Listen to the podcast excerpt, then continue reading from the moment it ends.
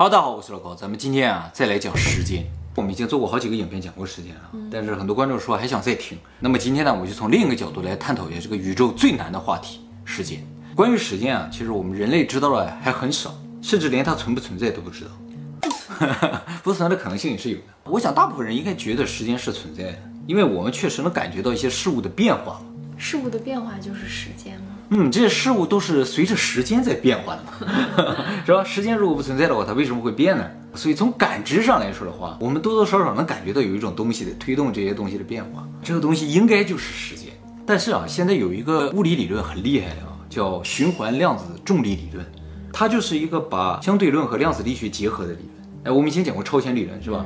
它比超弦理论好像还厉害一点，但是没有超弦理论那么有名。这个理论在整合量子力学和相对论的时候，时间这个概念突然消失，所以很有可能啊，时间压根儿就是不存在。但前提是这个理论是对的啊，现在还没有办法证明。那没有时间的话，那些物理公式不是都不能用了？哎，没错，这就是为什么物理学家大部分都是相信时间是存在的。那物理学家可以证明时间是存在的吗？也不能 证明不了，要证明的话就没有机会在这讨论了嘛。存在都证明不了吗？证明不了，它是一种感觉，就是你看不见摸不到。感觉。其实物理学家为什么会相信时间是客观存在的，就要从四百年前说起。那个时候，牛顿物理学成为了物理学的经典。从那个时候开始，时间就成为了物理公式中非常重要的一个物理量。那么，既然是物理量的话，它就不会是一个主观的存在物理公式本身就是描述客观事实，里边不可能有个主观的东西，而且物理学家也不讨论主观的东西。虽然现在量子力学发展起来了，物理学家不得不面对要接受主观影响客观的事实，但是在那个时候，物理是不存在主观的。牛顿力学的物理公式、相对论的物理公式，还有量子力学的物理公式里边都有时间，但是他们都无法解释时间的方向性问题。这个我们以前讲过，叫时间反引对称，就是你从公式上完全看不出时间的方向。大家看天能啊，里边有很多场景都是时间倒流的，但其实最多的场景是正流的时间和倒流的时间混在一起拍摄的。啊，比如说两个人打斗的场面，就是一个正向时间的人和一个逆向时间的人，两个人在打斗。但是大家有没有想过，这很奇怪，一个人在出拳，一个人在收拳，他俩怎么能打在一起呢？原因就是物理的时间反应对称，就是说不管正向的动作也好，逆向动作也好，它都是符合物理规律的。从出拳这个公式。你看不出他是在出拳还是在收拳，这也就造成了两个人不管是都是正向时间，还是一个正向时间一个逆向时间，还是两个都是逆向时间，他们都可以打在一起。从物理上来看的话，是绝对正常的，只是和我们的观念和我们感觉有点不一样，所以我觉得很奇怪。但是从物理的角度来说，这是完全没有毛病的。那么由于物理公式没有方向这个问题啊，也就造成很有可能我们这个世界从这一秒开始时间倒流，你都没有感觉。那时间一直是一个方向吗？还是它有时候正，有时候倒？问题就是我们感觉不出来，所以不知道它的方向在哪。就是我打了你一拳，还是我收回来的一拳，我不知道。那么如果时间方向不确定的话，还会产生一个非常严重的问题，就是我们所有的物理公式计算的究竟是不是未来就不知道了。嗯，因为我们认为物理公式左边是过去，右边计算出来是未来嘛。但方向不知道，那你就不知道哪边是过去，哪边是未来。有可能我们在用未来在计算过去，我们都看不出来，所以这就谈不上预测未来了。其实不光物理公式啊，大家每天做的事情都是在确定未来。比如说，我们吃饭是为了接下来不饿，我们工作是为了以后能领到工资，啊，这都是为了未来。我们学习是为了以后找到好工作。那么，如果时间方向不确定的话，那么我们做的事情是不是为了未来就不知道了。你做的事情有没有意义，也就不知道了，所以必须得确定这个时间的方向。为了解决这个问题呢，人们找到了一个确定时间方向的方法，那就是熵。这个我们也讲过，是吧？哎，熵这个东西啊，就是描述一个系统的混乱程度的。系统越混乱，熵值越高。熵这个东西本来和时间是一点关系都没有，但是人们实在找不出一个东西能够确定时间的方向。后来发现，哦，整个宇宙里边也就这个东西能代表时间的方向，因为我们目前观测到的世界，只要是自然变化的，熵值都在不断增加。哎，就是自然世界，世界是在往一个混沌的、无序的方向的发展。也就是说，我现在坐在这儿，我周围的所有的世界，就是空气里边的这些分子、原子也好，它们都在往无序的方向在发展。但是人类世界似乎不是这样，自然在把城市变成沙漠，而我们人类在把沙漠变成城市。所以人类世界根本上是一个熵减的世界。原来的大自然不是更有序吗？大自然是生命的，就是说只要跟生命相关的东西啊，它都是熵减的。大自然是熵减的。我所谓的自然变化，并不是说像树木啊、草木的那种，而是真正的风啊、沙呀、流水啊，没有生命的东西，它们是一定熵增的。而只要有生命的东西，它都是熵减的。但是如果人类是熵减的，就意味着人类世界的时间方向和自然世界的方向是相反的。也就是说，客观世界就是和生命没有关系的世界，是先有因后有果的，先有过去后有未来的。而人类世界或者生命体的世界。是先有果后有因的，而且是先有未来后有过去的。也就是说，我们的精神世界的未来是物质世界的过去，而精神世界的过去是物质世界的未来，是反的。那么两个相反的时间怎么可能出现在同一个世界里呢？这不难理解，就像刚才两个相反方向的人对打在一起一样，完全没有影响。这很难理解，但事实是这样的。你懂吗？我看你有点吓人，我又吓人了，好吧。好，我们接下来说一下主观世界的这个时间。我们为什么能感觉到时间的存在呢？其实最主要的原因就是记忆。哎，我们有记忆，我们记得过去，所以我们才感觉到时间在流淌。但是啊，记忆这个东西有个问题，就是记忆是主观的，所以我们用一个主观的东西不能够证明客观世界的过去是存在的。不是有录像吗？哎，对对对。为了证明客观世界确实存在的，光靠记忆是不行的，我们还需要物证，就是过去曾经存在的一些痕迹。比如说啊，我们现在看到一个废墟，这个废墟一些楼房的一些残渣和砖瓦之类的，啊，我们就知道这过去有一个楼，就能证明过去这个楼的存在嘛。就像那个潘博文事件也是一样，潘博文如果只存在作者的记忆当中的话，那就无法证明它客观存在，必须有一个客观的物证能够证明它存在，才能说明它真的存在。比如说潘博文的牌存在啊，他的家存在啊，或者老师的名册上有他的名字啊，这都可以，都没有，都没有。哎，所以记忆这个东西吧，不能够完全证明过去的存在，记忆不可靠啊，不可靠的啊。但是啊，这里边还有一个问题，这问题很多啊。我们有了物证，是否就能证明这个东西过去存在？就比如说啊，我们看到了金字塔，是否能证明金字塔过去存在过呢？能呀反正我们是没有见过埃及人建这个东西啊，你觉得它能够证明它过去存在过吗？多久的过去呀？不管多久吧，就是哪怕是五分钟之前，你能确定它存在是吧？你怎么就能肯定这个金字塔现在留下的这个痕迹啊，它不是未来产生？就是说它为什么是个过去的痕迹，而不是未来的痕迹？你怎么确定这个事情？未来的痕迹？对，就是它未来还是在那儿？就说有没有可能它是未来人留下的一个痕迹？你不能够排除这种可能性。你能看出来它是古埃及人造的还是未来埃及人造的吗？你看不出来，对不对？比如说像电影里那种啊，对对对，有正向有逆向的。不管怎么像，但是对于我来说，它是过去呀。原因在于什么？就是还是你的观念上的问题。你还是根据你的记忆来判断。其实根本上，你就算找到物证，你也不能够证明它过去存其实不能。对未来人来说是过去，对我来说是未来，是吗？当然，如果啊，今天它不是金字塔，是一个二零四五年才会有的一个非常高级的手机落在那儿的，你一定相信这是未来的痕迹，而不是过去的痕迹，对不对？对。其实完全就是靠你主观的判断嘛，对不对？你觉得这个东西那么旧，看上去就像是古代人垒的，所以你就觉得它是古代的痕迹。它要高级一点的话，你就不这么觉得。金字塔还不高级，所以现在金字塔可以争论，就说它有没有可能是未来人的痕迹。如果就是一个砖一个瓦，就没人争了。我觉得啊，金字塔很有可能是未来战争残留下来的痕迹，就跟天能那片儿里边演的一样。哎，我们看到了一些废墟什么，其实都是未来人留下的，以后世界大战的结果。好，我们刚才讨论一下时间方向不能确定这个问题啊，接下来我们再讨论一下就是时间的速度的问题。时间这个变化的速度是怎么确定的啊？人类自诞生以来啊，就一直在研究表，哎，就要制造一个精准度量时间的这么一个仪器啊。但是呢，直到四百年前的时候，才制造出来真正比较精准的表，就是摆钟。摆钟就是根据摆的这个等时性原理制造出来的。就钟摆啊，只要摆线的长度不变的话，它一摆的时间都是一样的。谁发现了这个钟摆的等时性原理的呢？就是伽利略。这个伽利略是怎么发现等时性原理的啊？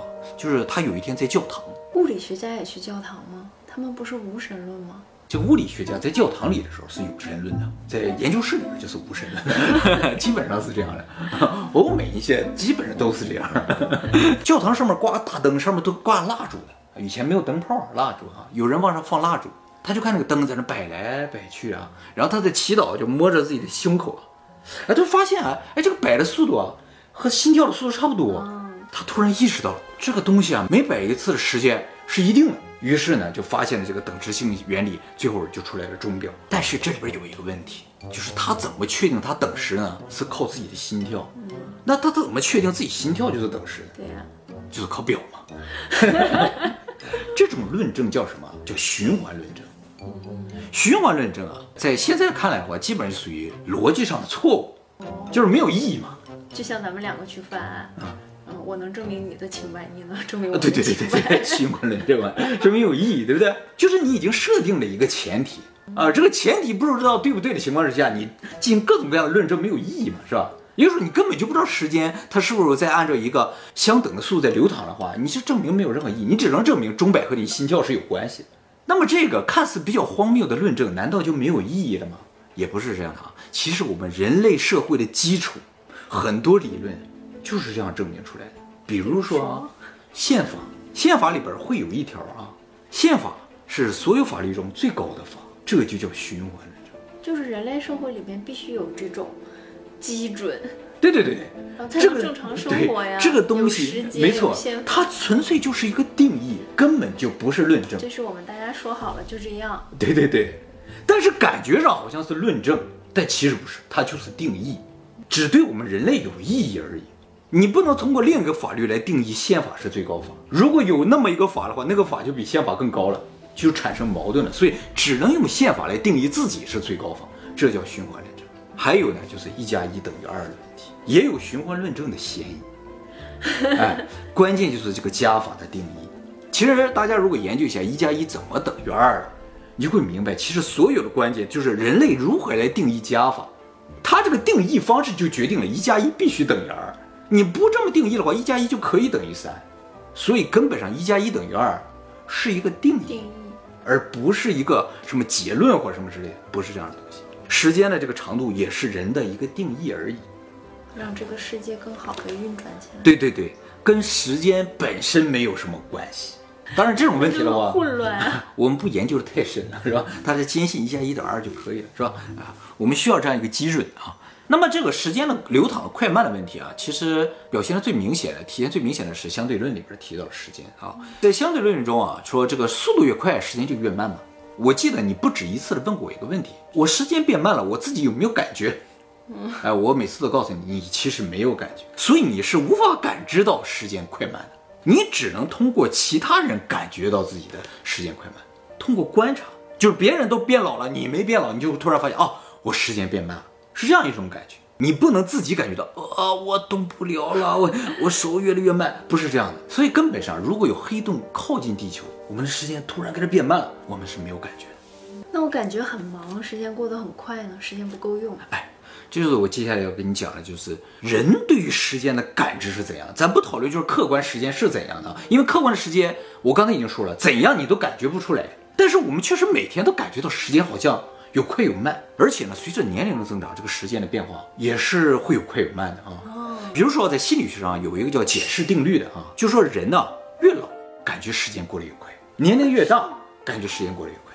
这个定律呢是十九世纪法国哲学家啊保罗简提出来的。他说啊，不同年龄的人啊，记忆中的一年的长度是不一样，和你的年龄的倒数是一样的。五岁的人感觉一年的长度啊，大概是一年的五分之一；五十岁的人感觉一年的长度啊，是一年的五十分之一。什么概念啊？就是五岁的人感觉记忆当中的这个一年的长度呢，大概是两个月左右，而五十岁的人啊，感觉记忆中一年的长度大概是一周左右。哦，回想起来，觉得小的时候过得很快。是不是啊？你可能中间好几年都不记得了，对是不是都没有了啊？为什么会这样子啊？因为很简单的道理，一岁的人他就过过一年，所以他感觉这一年就是一年。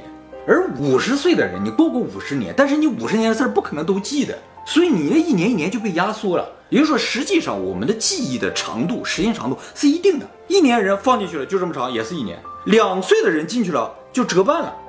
各有一半的空间。五十岁的人就五十份了，所以每年都很短。那所以时间是记忆吗？所以时间就有点像记忆嘛，是吧？还有一个事情呢，能证明时间跟记忆有非常大的关系，就是人在感觉到恐惧和紧张的时候，会觉得时间过得非常慢。是的。哎，关于这个事情，美国最顶尖的医学院啊，叫贝勒医学院，曾经做过一个实验，就是让一些参加实验的人啊，从一个四十五米高的地方跳下来，没有保险绳子没有啊，但底下有个网兜把他们接住。不加保险绳，就是为了让他们感觉到恐惧。有保险绳啊，这恐惧就会降低，效果就会减少。一开始，这个研究团队就猜测啊，什么造成人感觉时间变慢，就是因为人一旦感觉到恐惧了之后呢，大脑就飞速开始运转，人的所有感官技能都会比以前更厉害，就是眼睛能看到的东西更多了，皮肤啊各个地方能感知的这个能力啊迅速增强之后，就会感觉到时间变慢。他们为了测试这个事情呢，一方面啊就在头上放了一些仪器啊，来测试这个人他的大脑活动有没有迅速增加；另一方面呢，就是在他戴了个手表，这个手表上会快速显示一些数字，闪动的这个速度啊比人眼的分辨率要高一点，所以正常情况下我们是看不清这上面显示什么的。如果你大脑迅速开始激活了哇，你的视觉功能增强，你可能就能看清上面的数字。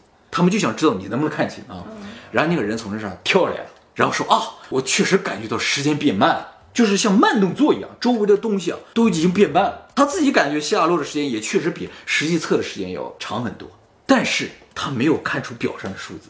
他有在看吗？他有在看，所有参与测试人都没看出来，说明什么？人的机能没有提高，哦，你能力还是那么弱的，没什么增强的效果了。那么人为什么会感觉到时间变慢呢？他们后来发现这个事儿跟人的记忆有关系。就是他们下来都是在描述嘛，说啊，我刚才确实感觉到变慢了。其实这是一段记忆，不是他当时的感受。